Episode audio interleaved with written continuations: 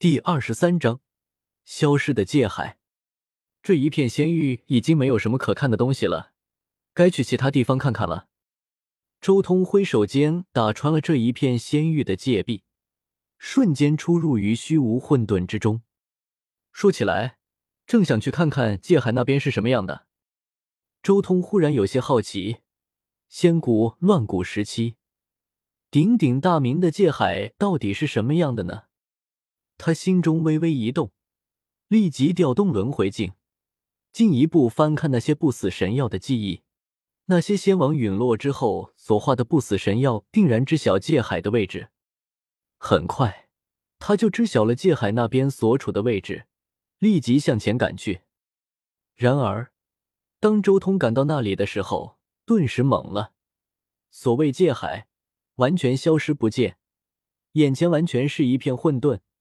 看不到丝毫界海存在的迹象。不对啊！荒天地一剑断万古，按理来说，界海确实会消失，因为是被荒天地的剑气所隔断。但绝对不是如同眼前这一幕这般，眼前一片混沌。周通隐约间感觉到了一丝不妙。荒天地隔断万古的地方，不论如何，至少应该有一些人在这守着。比如屠夫、藏主，还有他那些徒弟、兄弟什么的，而且这里也应该是荒天帝开创的天庭的遗址才对。最扯的是，连这个堤坝都没了，眼前混沌一片，什么都没有了。带着那一片地方跑路了，还是什么？周通心中也有些迟疑。按理来说，界海这玩意应该是跑不掉的。荒天第一留下来的那一道剑光也没有人能破掉，但按照后世圣虚时代的说法，界海还有荒天帝那斩断万古的剑气都被隐藏在阳间的第一山内部，绝对有人将这一切全部打包安排了一下，将之隐藏起来，而且还不是后世的叶凡他们干的，是古地府天地藏坑四级浮屠那里搞的鬼。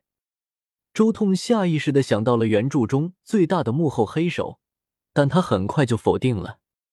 这些大势力里面可是有真正的先帝的，如果是真正的先帝出手，除非荒天帝亲至，要不然不论是界海还是那一道剑气，应该都早已被毁了。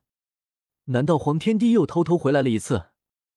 周通有些怀疑，眼前这界海消失不见，搞不好就是荒天帝搞的。我记得荒天帝自己也搞了一个轮回路，搞不好就是荒天帝回来了一次，重新布局了一遍。周通越想越是觉得自己猜的没错，可能就是在这段时间，荒天帝又重新布下了新的局。如果时间不远，也就意味着荒天帝极有可能还在这一界，或是刚走不久。周通心中越发的惊讶，如果在附近寻找的话。说不定还能找到荒天地遗留下来的一些造化或是痕迹。不过，事情似乎有变，这一片地域似乎没有以往那种安详的气息，有种诡异和不祥。周通皱了皱眉，感觉有些不爽。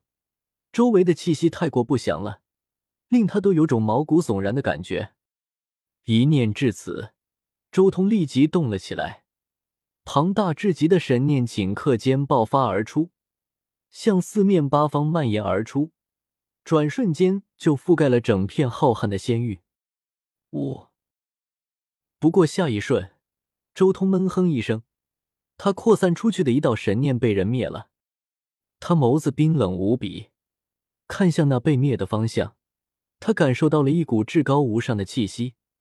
毫无疑问，那绝对是仙王，而且不是普通的仙王。绝对是仙王之中的巅峰强者，就算不是巨头也相差不远了。而且那股仙王的气息相当冰冷，充满着骇人的杀意。